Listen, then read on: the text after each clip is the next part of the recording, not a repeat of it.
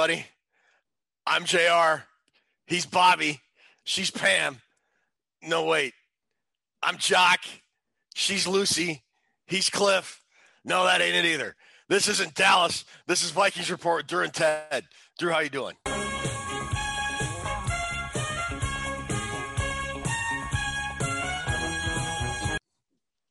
Da, da, da. Welcome, everybody. Episode 27. And always remember something. I'm cooler than you. Now you get get it together and Light this light candle. All right, I'm cooler than you are. Why don't you fix your little problems and light this candle? He's right. Let's light this candle. He surely is. Light the candle. Yes. Resume the countdown. He's right. Light this candle. What a great clip. Just a great clip. Yeah, you know what movie that's from, right? You still haven't watched the right stuff, have you? I have not watched the right stuff, but that's Dude, become a like great a movie. that's become like a regular part of Vikings report. It's that's like a great movie. I told you last time I watched it, that was a flat out lie. So I'm gonna have to uh maybe this weekend, maybe this weekend I can find time to crunch into my busy schedule.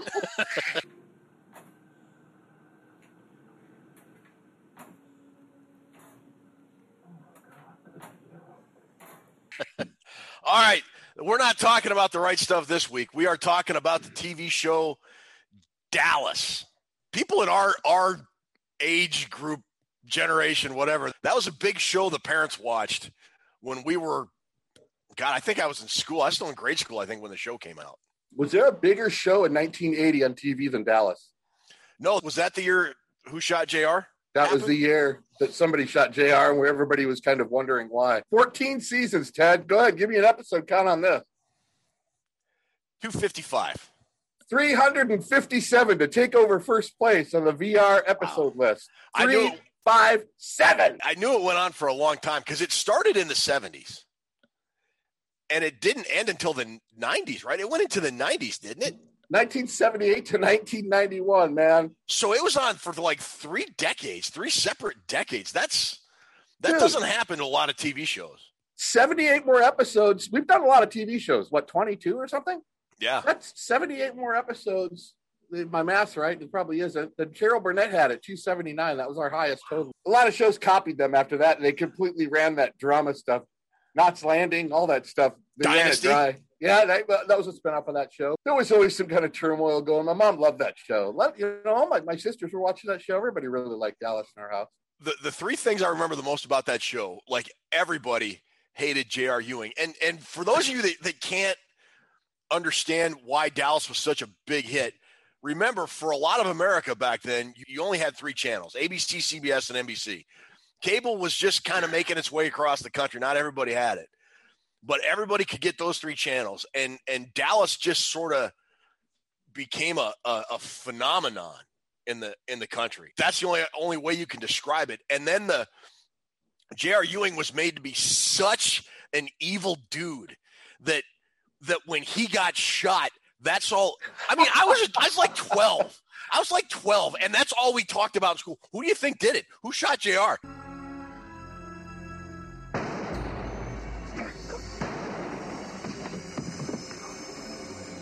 It was the cliffhanger that captivated the nation. I mean, did you see the show last night? I I actually I was not a huge fan of the show because it was kind of an adult themed Right. and I was a kid, and I, you know, but even I watched the show where he got shot, and then the show after who revealed it, was, and it was uh, one one of the. I think a galley had an affair with. I don't, well, whatever. I don't remember. But yeah, I, I watched, like all of America watched those shows. That was probably the biggest drama to unfold going into the decade of the 1980s. Was that, and it went from, uh, you know, Larry Hagman was playing uh, what Major Nelson on I Dream of Jeannie, so he was always a fun guy.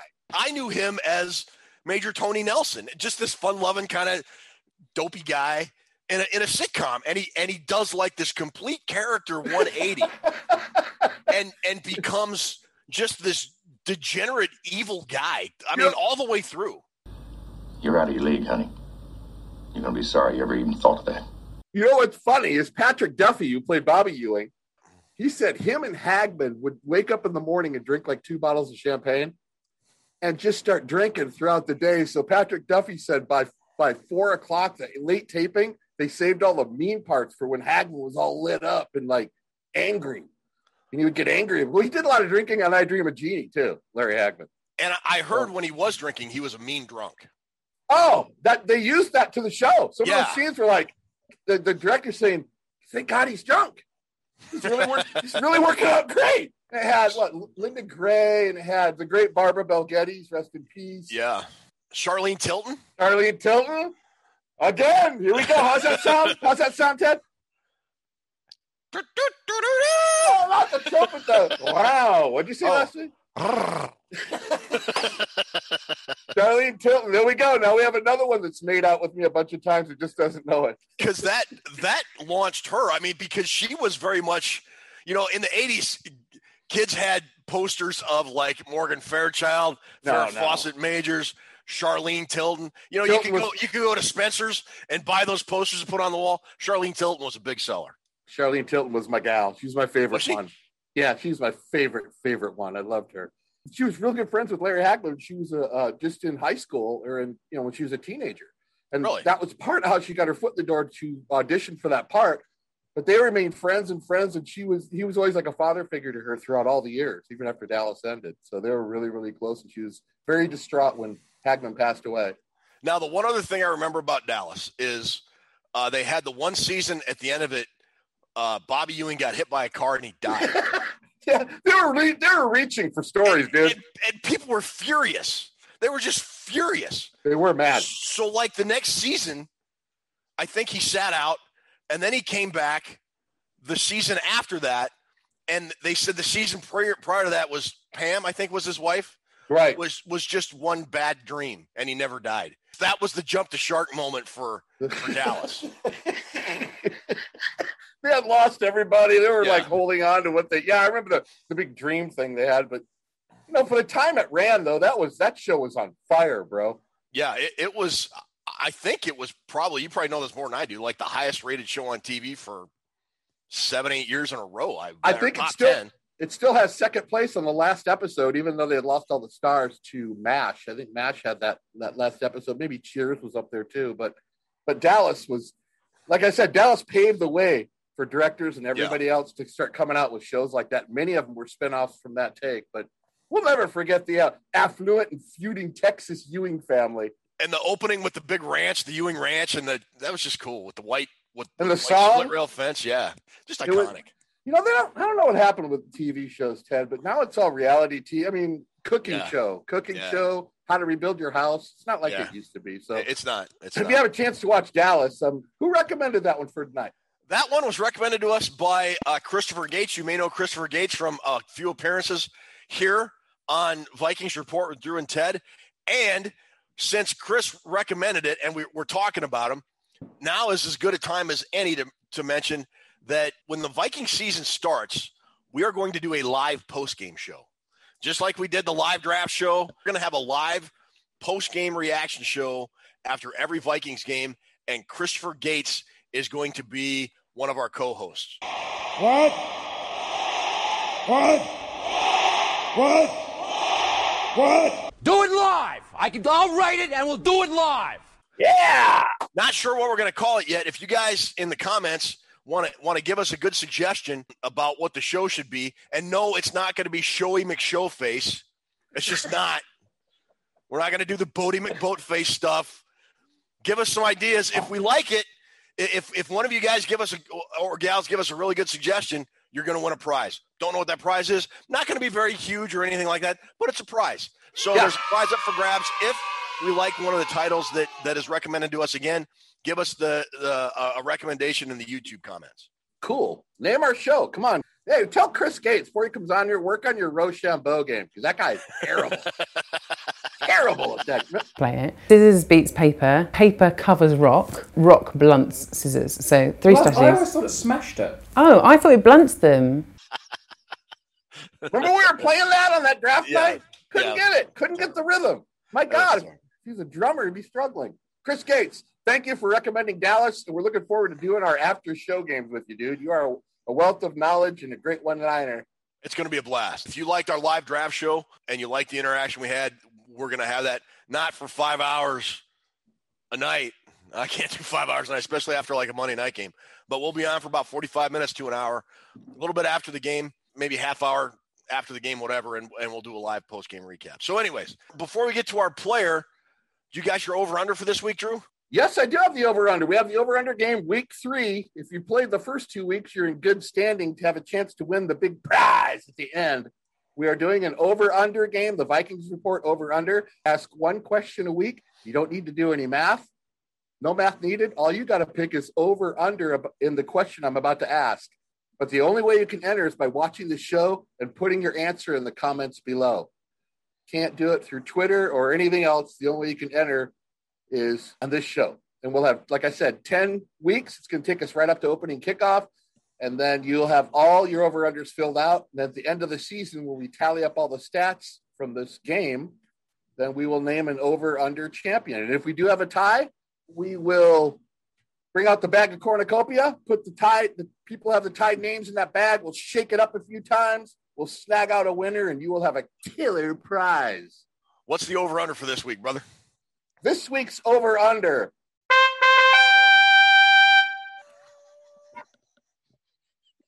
That was a good one, man. That was, that was a good one. This week's over under. Question three. Just for the 2021 regular season, over under 1,450. Ooh. 1,450 receiving yards for Justin Jefferson this season. How many did he have last year? He had 1,400 last year. He had catches the first two weeks, but he didn't start the first two weeks. So he, you know, that that has to factor in. Plus, we have the extra game. So I padded it with 50 yards. So mm-hmm. you're basically betting if Justin Jefferson has a bigger year this year than his rookie year last year. It's about the same. I added 50 yards. We're 1450. I think I might take the over on that one. Yeah. I, I think I would. I'm I'm going to go over. I, I I really like Justin Jefferson. I think. Do you think that number is pretty pretty level though? I think that's pretty right where yeah, it should be. I think I think that's a good number. I mean, you've got this extra game. I think has thrown a lot of people. I, I think I think guys are going to. I don't want to say get hurt more, but I, I don't know that they're going to play as many plays per game as right. they would normally. I, I don't I, I, don't know. It, it, it remains to be seen. But yeah, I think that's good. If you're just catching on to this game now, Start now and play the next seven weeks because you can still win it. Again, Justin Jefferson receiving yards regular season over or under 1,450 yards. YouTube comments only. Don't put it on Facebook. Don't put it on Twitter. Won't accept it. Your answer, you can put it in until Wednesday. The show airs on Saturday, so you have until the following Wednesday at noon to enter for this week's over under. I have a little surprise. Oh, what's your surprise? Oh, I like how you did that. Oh. Oh, really? I have one more game to announce. Not today. Oh, that's gonna yeah, one more game here at Vikings Report that we're gonna carry on. That's gonna you get you can. It's only a one time sign up, but you'll sign up before opening day against Cincinnati. So we're gonna be running two games here. Vikings Report. All righty. This is something. This is this is news to me. So I I'm, didn't want to tell you because we like, you know, we don't like to plan everything, Ted. We don't script it. Remember, we don't prepare. That's one of our. we may not know what we're doing, but at least we're not ready for it. I said, Ted, you want to start the show back in January? If you if you want to prepare something, I can't use you. You have to be unscripted. You can't do any preparation. He says, Drew, I'm your dude. You had me at hello. this will be perfect. so so get that over under entry in. Our player this week you know, Drew Bunting, the yeah. Minnesota Vikings have a long history of talented, all pro linebackers. They really do. They really do. You just, uh, just off the top of my head, Mike Merriweather, Scott Studwell, Ed McDaniel, in current day, Eric Kendricks, Anthony Barr. Mm-hmm. Jack Del Rio has played linebacker. Guys like Roy Winston, Wally Hilgenberg, Lonnie Warwick. You know, one guy though that that I think ranks right up there with them that always seems to be overlooked and not talked about as much. Number 50, Jeff Siemon, Played played in the middle of those some of those the latter years of those great purple people eaters defenses. Just a fantastic middle linebacker. Oh man, one of the best. By the way, very good, very good list right there, man. We named off some real, real legends there, but I think Siemon. I think, me personally, Studwell, Matt Blair, Siemon. And Yeah. that, that's how I got him listed. And, and ironically enough, that's how the tackling order went too. Studwell was first, and then uh, came Matt Blair was second with 1404, and then no, a third ranking tackler on the Minnesota Vikings of all time is Jeff Siemon. What a tremendous football player. I, mean, he stepped in in like the early 70s, took over, like the linebacker core had undergone a little bit of transition. Roy Winston and, and Lonnie Warwick were were retiring, and and they the Vikings. Everybody talks about the Purple People Eaters defensive line, and as well they should, because arguably the best defensive line in NFL history. But the linebacker, the, the linebackers of that era were just as good, and they just don't get as much publicity because of how great that defensive line was. You know, they don't get enough publicity unless you really get a deep dive and start getting into that guy's whole career. The guy never missed a game in 11 seasons, Ted. It's incredible. He didn't miss one game. Is that a tasty, tasty tidbit to leave right in? Look at how many of those guys on both sides of the ball back then never always answered the bell, never missed Always. a game. Torkin did never miss a game. Foreman never missed a game till his knee injury in 78. Tough, Um, tough guy, tough guys. Tingelhoff, 17 straight years. Jim Marshall set the all time record for consecutive games played. Alan Page never got hurt. Carl Eller never got hurt. Jeff Siemon never got hurt. But none of those guys ever got hurt for a significant period of time. It- it's incredible when you look back on how durable those guys were. Not, it's almost like not one of them wanted to be that guy that ended Yeah. up being on the bench. You know, they don't want. And you factor in Bud Grant with the stare down. Nobody wanted, you know, everybody wanted to play. No, no heaters on the sidelines. All that stuff factors into. It was a team back then. Nobody wants to let the other guy. There's probably a lot of guys playing really hurt too.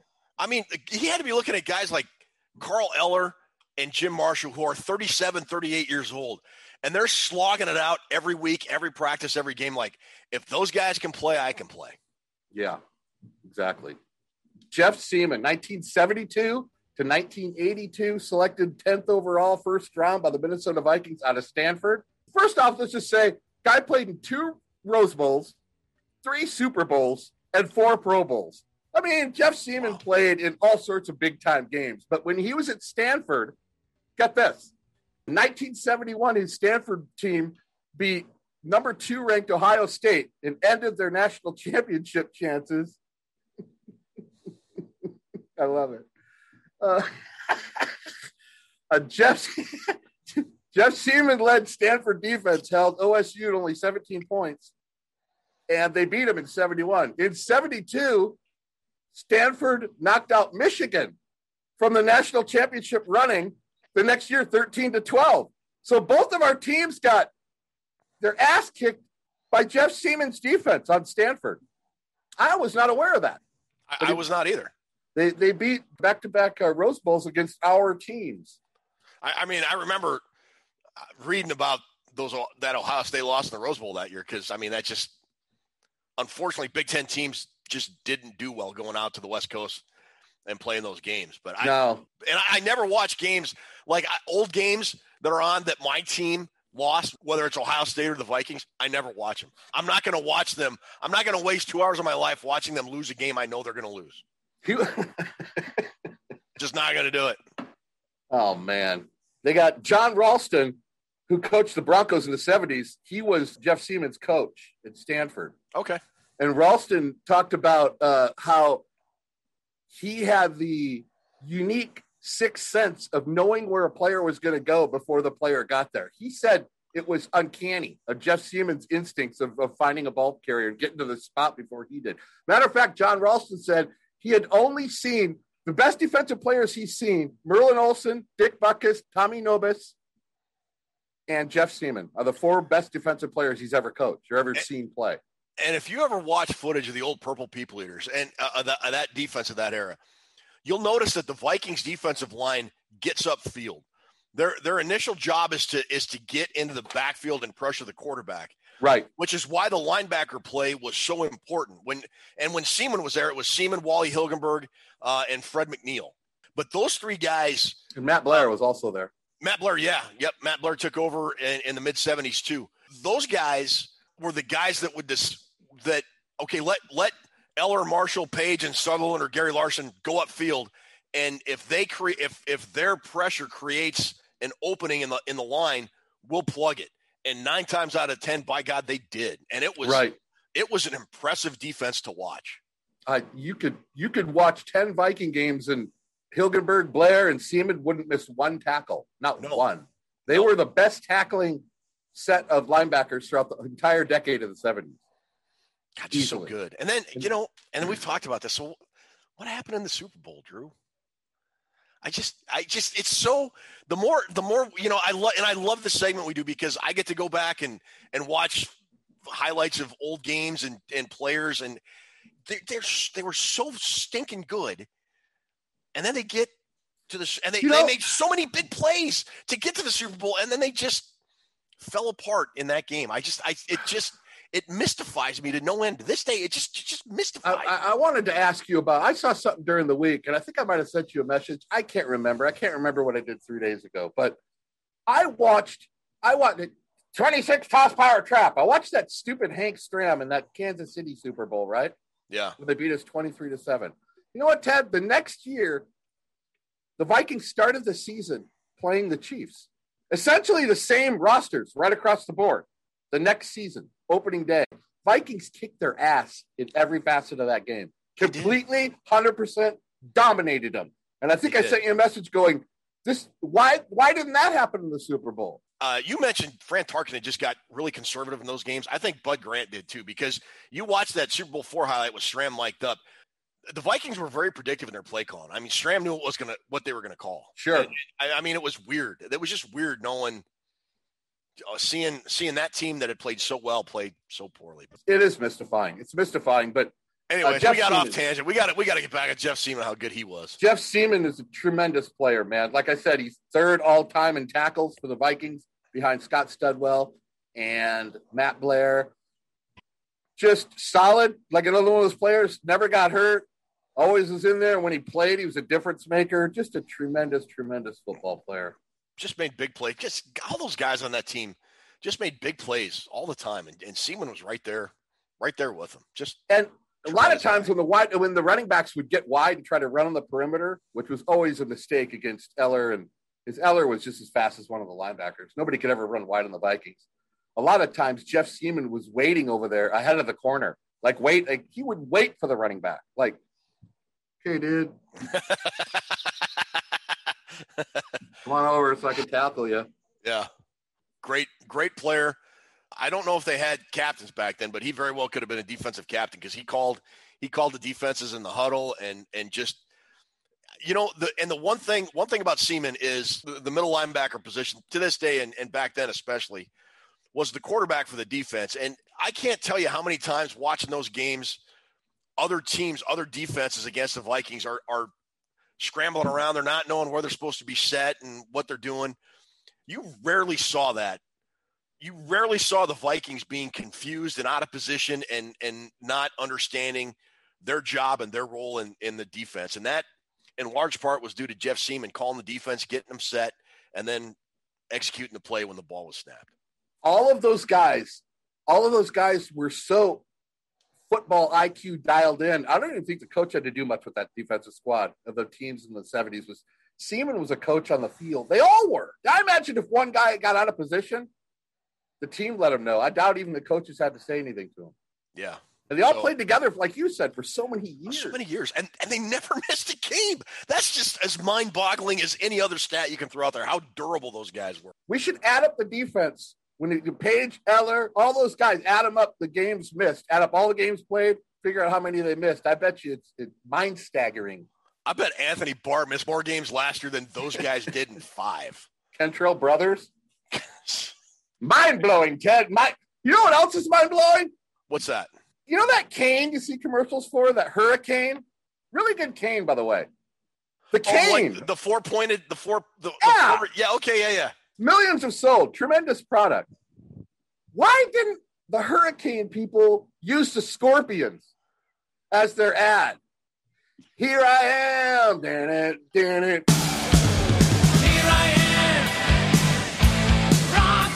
Hurricane. Because it's called the hurricane, right? Instead of Rocky like a hurricane, they could have said Walkie Walkie, like a- like, a hurricane. Why? Why didn't Why wasn't that seen? You, you should have been in marketing. You, you should have been an advertising executive. You missed your calling. I don't know why I threw that in there. My mind works in mysterious ways, Ted.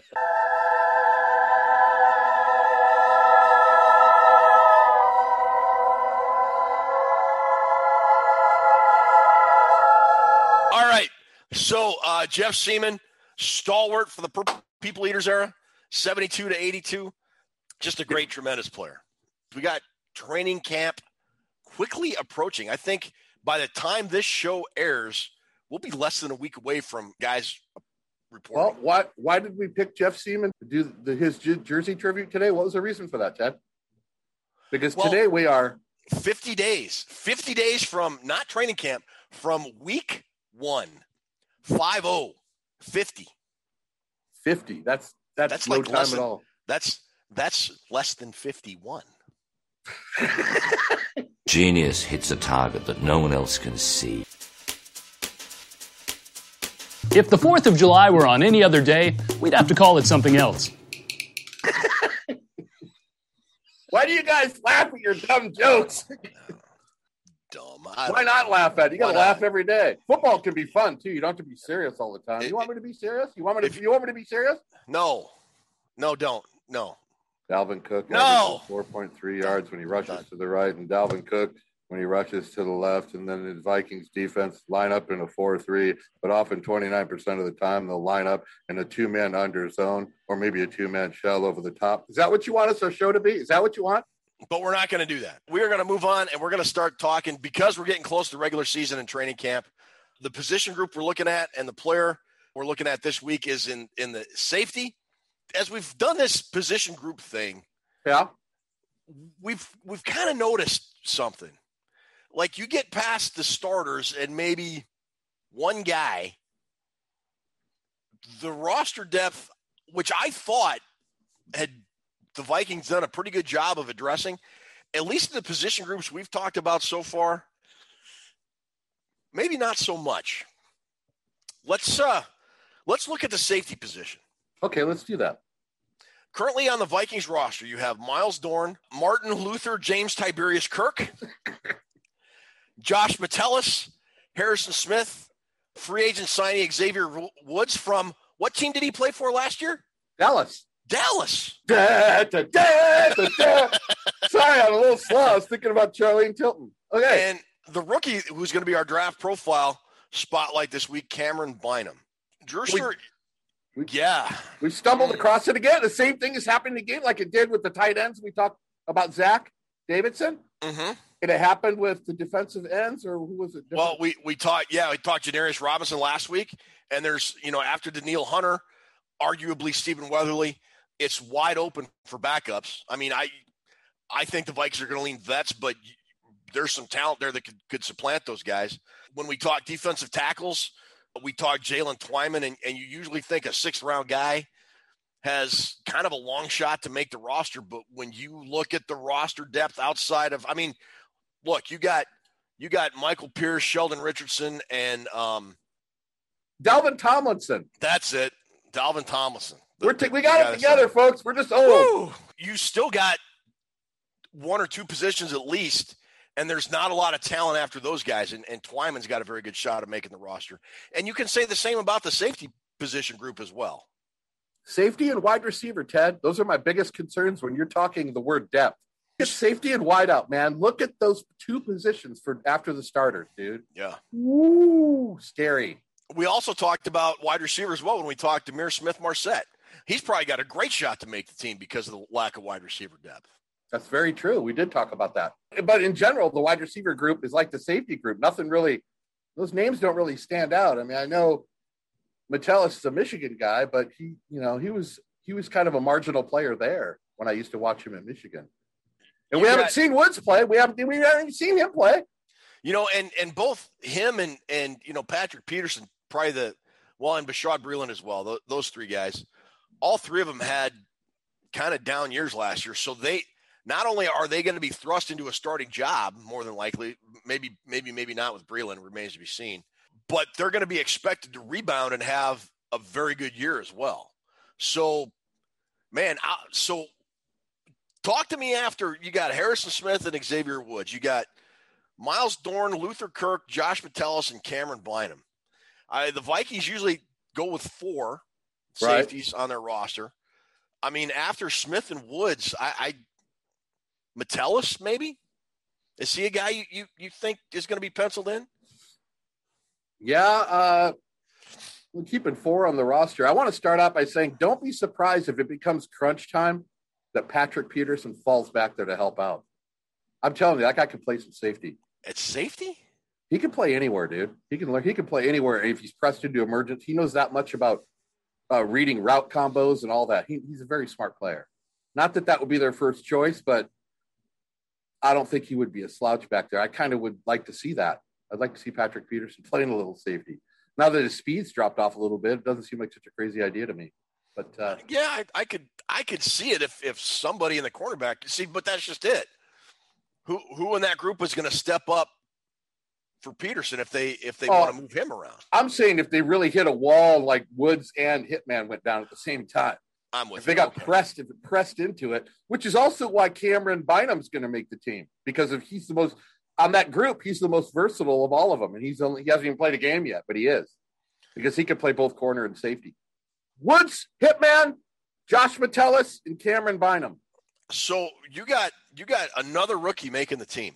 Yeah, and I'm probably what's that five in a row? I think That's- I think you got every guy in the back end of the draft class making the roster so far. And that's not me, Ted. I'm usually the big speculation guru that doesn't give the guys a shot. Those later draft picks.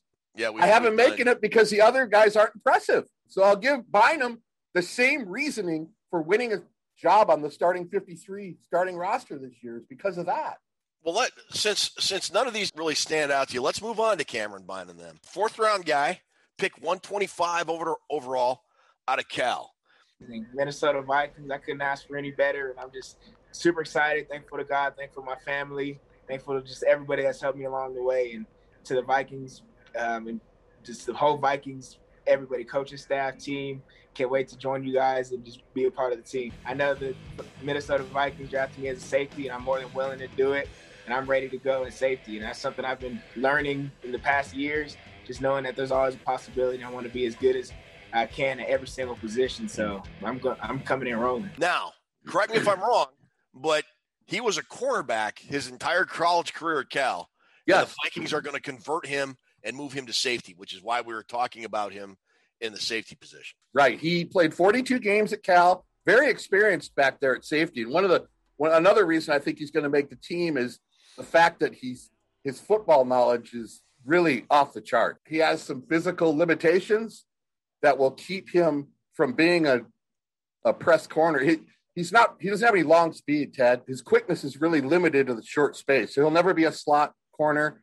I think the Vikings saw right off the bat that we need to bring this guy in and play him at safety because at safety you don't have to be a burner. It's more important to have your safety have the football knowledge more than the athletic ability. And when I say that, I think of somebody like Paul Krause.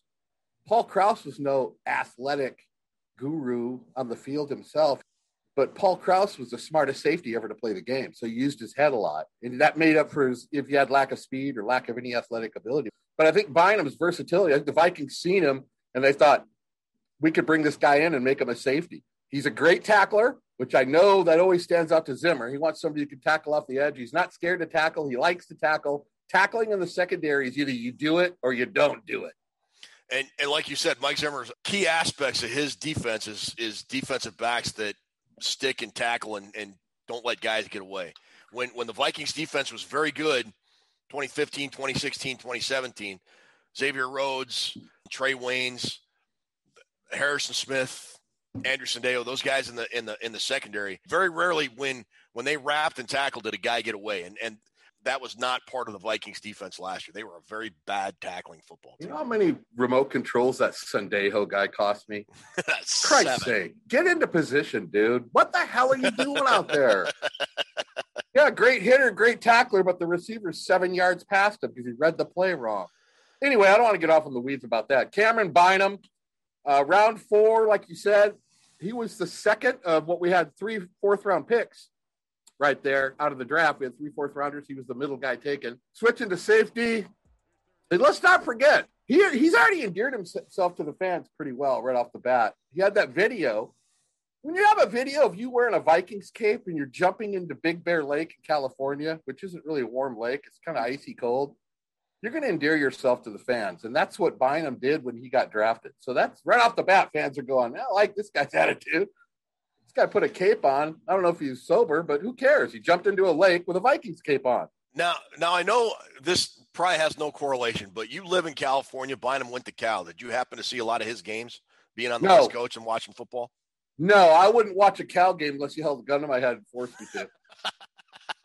Their games were always on later, and I wasn't, you know, a big Cal. I'm not a big Pac-12. The Pac-12 has those 52 to 50 halftime games. Yeah, yeah. It's like 104 to 100. You know, it's a crazy offense, but I didn't see much of him play there. Alex Martinez, who watches the show religiously every week. Thank you, Alex, for being so supportive. He is my Bears dude. He's a Cal Bears aficionado. Yeah. What's he say about old? I have not yet to talk talk to Alex. you know, But this is like this huge lead in. I got a guy. He watches Cal. He knows Cal football inside and out. Alex Martinez. Well, what's Alex saying? No idea. I ain't got a clue. the guy that owns a, owns a recording company watching this going, wouldn't you have prepared that, Drew? That was Camryn funny. Bynum. He does know a lot about Cal football, and I will talk to him about it. Right when I watch the right stuff, I'll do the same thing. All right. He only played four games with Cal last year due to the COVID. Now, was that because the team only played four games, or did he get COVID, or did he opt out? Do you know what the deal was with him? Uh, they did that. Uh, remember the Big Ten when they canceled all the games and then decided to bring it back? Yeah. And some guys opted out and some guys came back. He played four games and then opted out, and then Cal played some more, decided to play more games, but he didn't come back. He just wanted to prepare for the draft type of thing. Okay. Um, he only played four games, had 19 tackles, two tackles for loss, and a pick, and two pass breakups. His junior year was really the impressive one, Ted. 59 tackles, one pick, and nine passes defense, and he was all Pac 12 in 2019. His career is pretty impressive 184 tackles, 121 solo, eight tackles for loss, six interceptions, 28 passes defense. Let me ask you this. I know you've watched film on him. You, may not have watched Cal football games, but I know you've watched film on him. I have. I have Jalyn Holmes as my example here, and that was a, a and it was a poor transition because Holmes played defensive end in college, went to defensive tackle, did not do well. Right. How tough of a transition do you think it will be for him to go from cornerback to safety? Is it generally an easier transition going from corner to safety, but you add the difficulty of going from college to the NFL? Tough hill to climb. Do you think you can do it? What? Well, it always varies what kind of scheme you got, what kind of defensive game planning you're doing, what kind of defensive coaches you have to tell how difficult something's going to be to transition from corner to safety. But being that he was a coach in the backfield at Cal, he has the ability to read route combinations when guys are running, when a wide receiver is running across the middle and he passes off to the linebacker or the tight end, when they do a crossover and you have to figure out the route combinations. Let's just call it that. He's he knows route combinations really well, so he already knows the mental part of the game. This is part of why it's not going to be a hard transition. Listen to what he says about playing safety. He said, coming from corner going to safety, I know I can cover anybody on the field. It's just a skill set moving to safety with my mental skills. Just knowing that I know every single position on the whole defense is something I'm happy about, and I see a smooth transition for myself. Zimmer's a smart guy with the corners, and He he's is. got and and with the safeties. He's got Hitman. He's got Patrick Peterson to lean on. Woods from Dallas. He's got a good good uh, group of guys to learn from. It's a better position for him, Ted, because he's not. He doesn't have long speed. He's not quick. He's going to Okay. struggle if he's at corner. He's a great tackler. You can put him up in the box, but being at being he doesn't have the long speed. Putting him at safety buys him a little time Okay. and he's got great instincts for the ball. He's he's gonna. I think he's gonna make the team, and I think he's gonna contribute. I'm really one of the guys I'm excited to see play this preseason. I got Bynum making the team here because the secondary was so bad. It was Right. so bad last year. They need an infusion of talent. And you've got Smith coming back. You've got Woods coming in from Dallas. Bynum's going to be one of the backups. Does he have any special teams ability like a return? No, he doesn't have any return. He was didn't do any returning at Cal. The only guy I don't have making the team right now is the guy we we talked about last night, Janarius Robinson. Let me throw this last thing out with Bynum. Pro Football Network analyst Jared Bailey, he had the task of scouting the defensive backs at the Senior Bowl. And this is what he said about Camryn Bynum. It was a week of ups and downs for Camryn Bynum. He was beaten on multiple occasions in one on ones, but Bynum did have his moments where he was unshakable and made plays on the ball. He could be a hit and miss guy at the next level. Hmm. That is, you know, you're talking to a guy that was at the Senior Bowl specifically watching the defensive backs. And I know there's probably a lot more to his report than that, but that was generally what he said about the guy. So I think the guy has a tendency to get burned now and then, but you know, what Viking secondary guy doesn't get burned now and then? Well, at the Senior Bowl, did he play corner or did he play safety? I think he was playing corner at the Senior Bowl. So he was getting an eva- he was getting evaluated at, at a position the Vikings are not going to play him at. So so my final four in the in the in the safety group, then I got I got Smith, Woods. I'm going to go as much as I want to go with Martin Luther James Tiberius Kirk because I just I want to say that nickname every week. I think it's going to be Metellus. I think it's going to be Metellus and then Bynum as the four. That's your Michigan love coming through right there. He's That's a your Viking now. Michigan love. The Michigan Viking. love just shining through. I love it. Stop it. Uh, Stop it. Who the hell ended up shooting JR? Anyway, who shot I don't JR? know. It was Kristin Shepard, his sister-in-law, Oh, Kristin Shepard. right? played by Mary Crosby. Yes, she was my second favorite on the show. Mary, I didn't know she's the one that shot. I thought uh, his drunk wife shot her. Shot him. Yeah, I can't remember. All right, so that'll about do it for our, our positional group review. We are going to take a quick commercial break and we will be back for trivia. I'm pound you into submission. No, you're not. Shut up.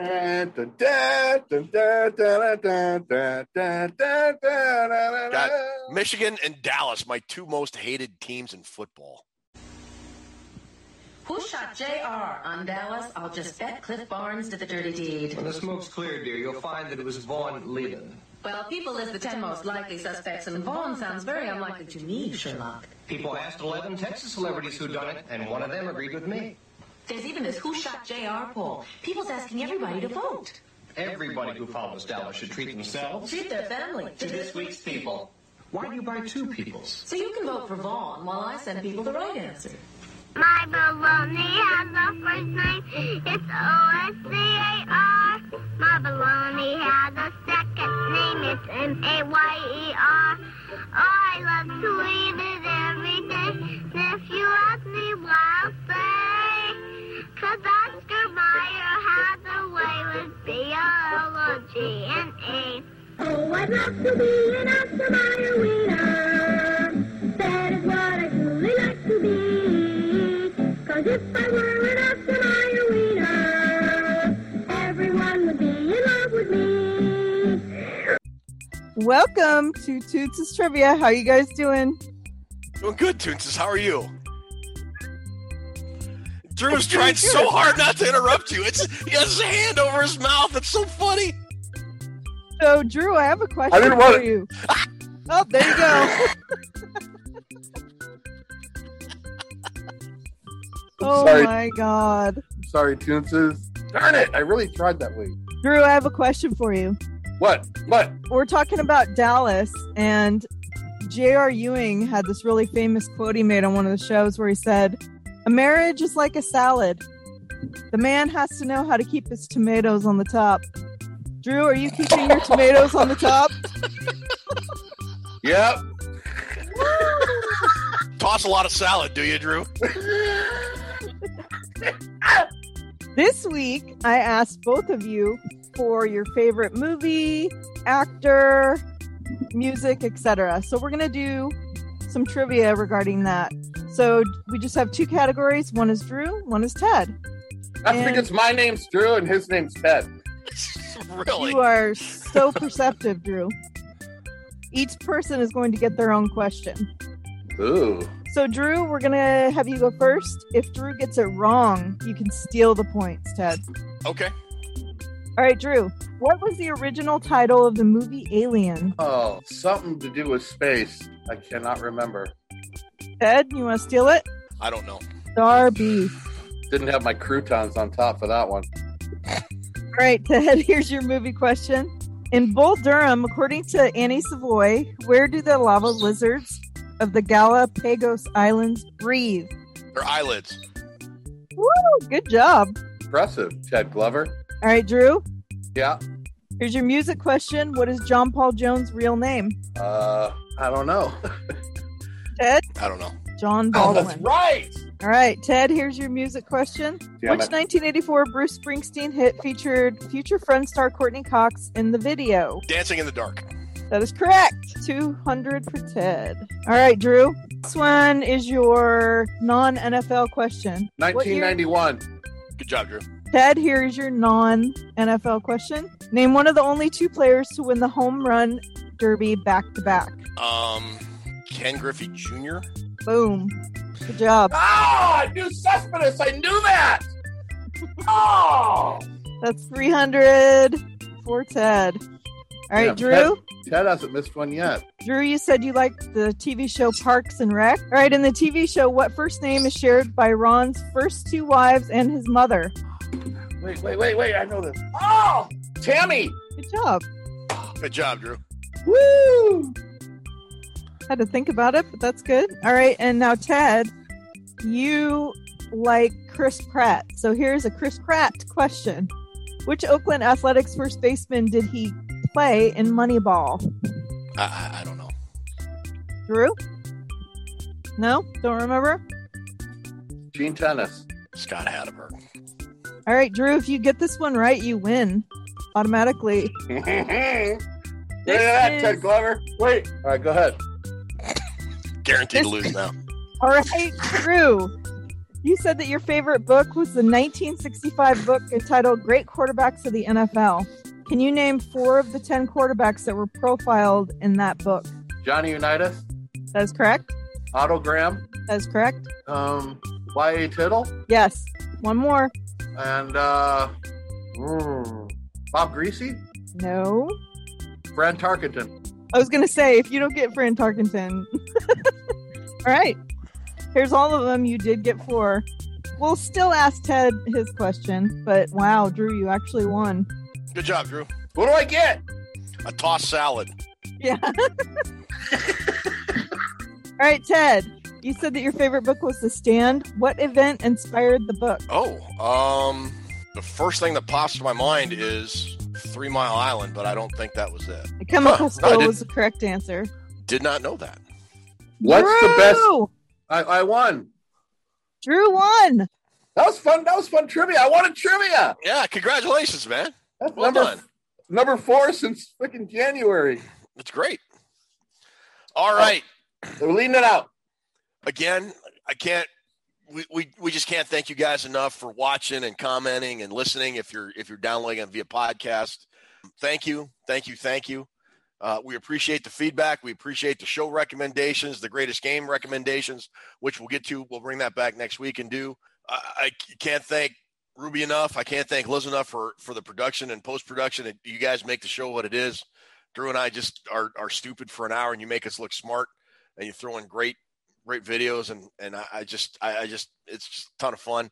Uh, getting really fired up as we get closer to the season, and we got Chris Gates joining us. Don't forget if you got a show recommendation and it can't be Showy McShowface, um, let us know what it is, and we will try to do better the next time. Drew, take us home.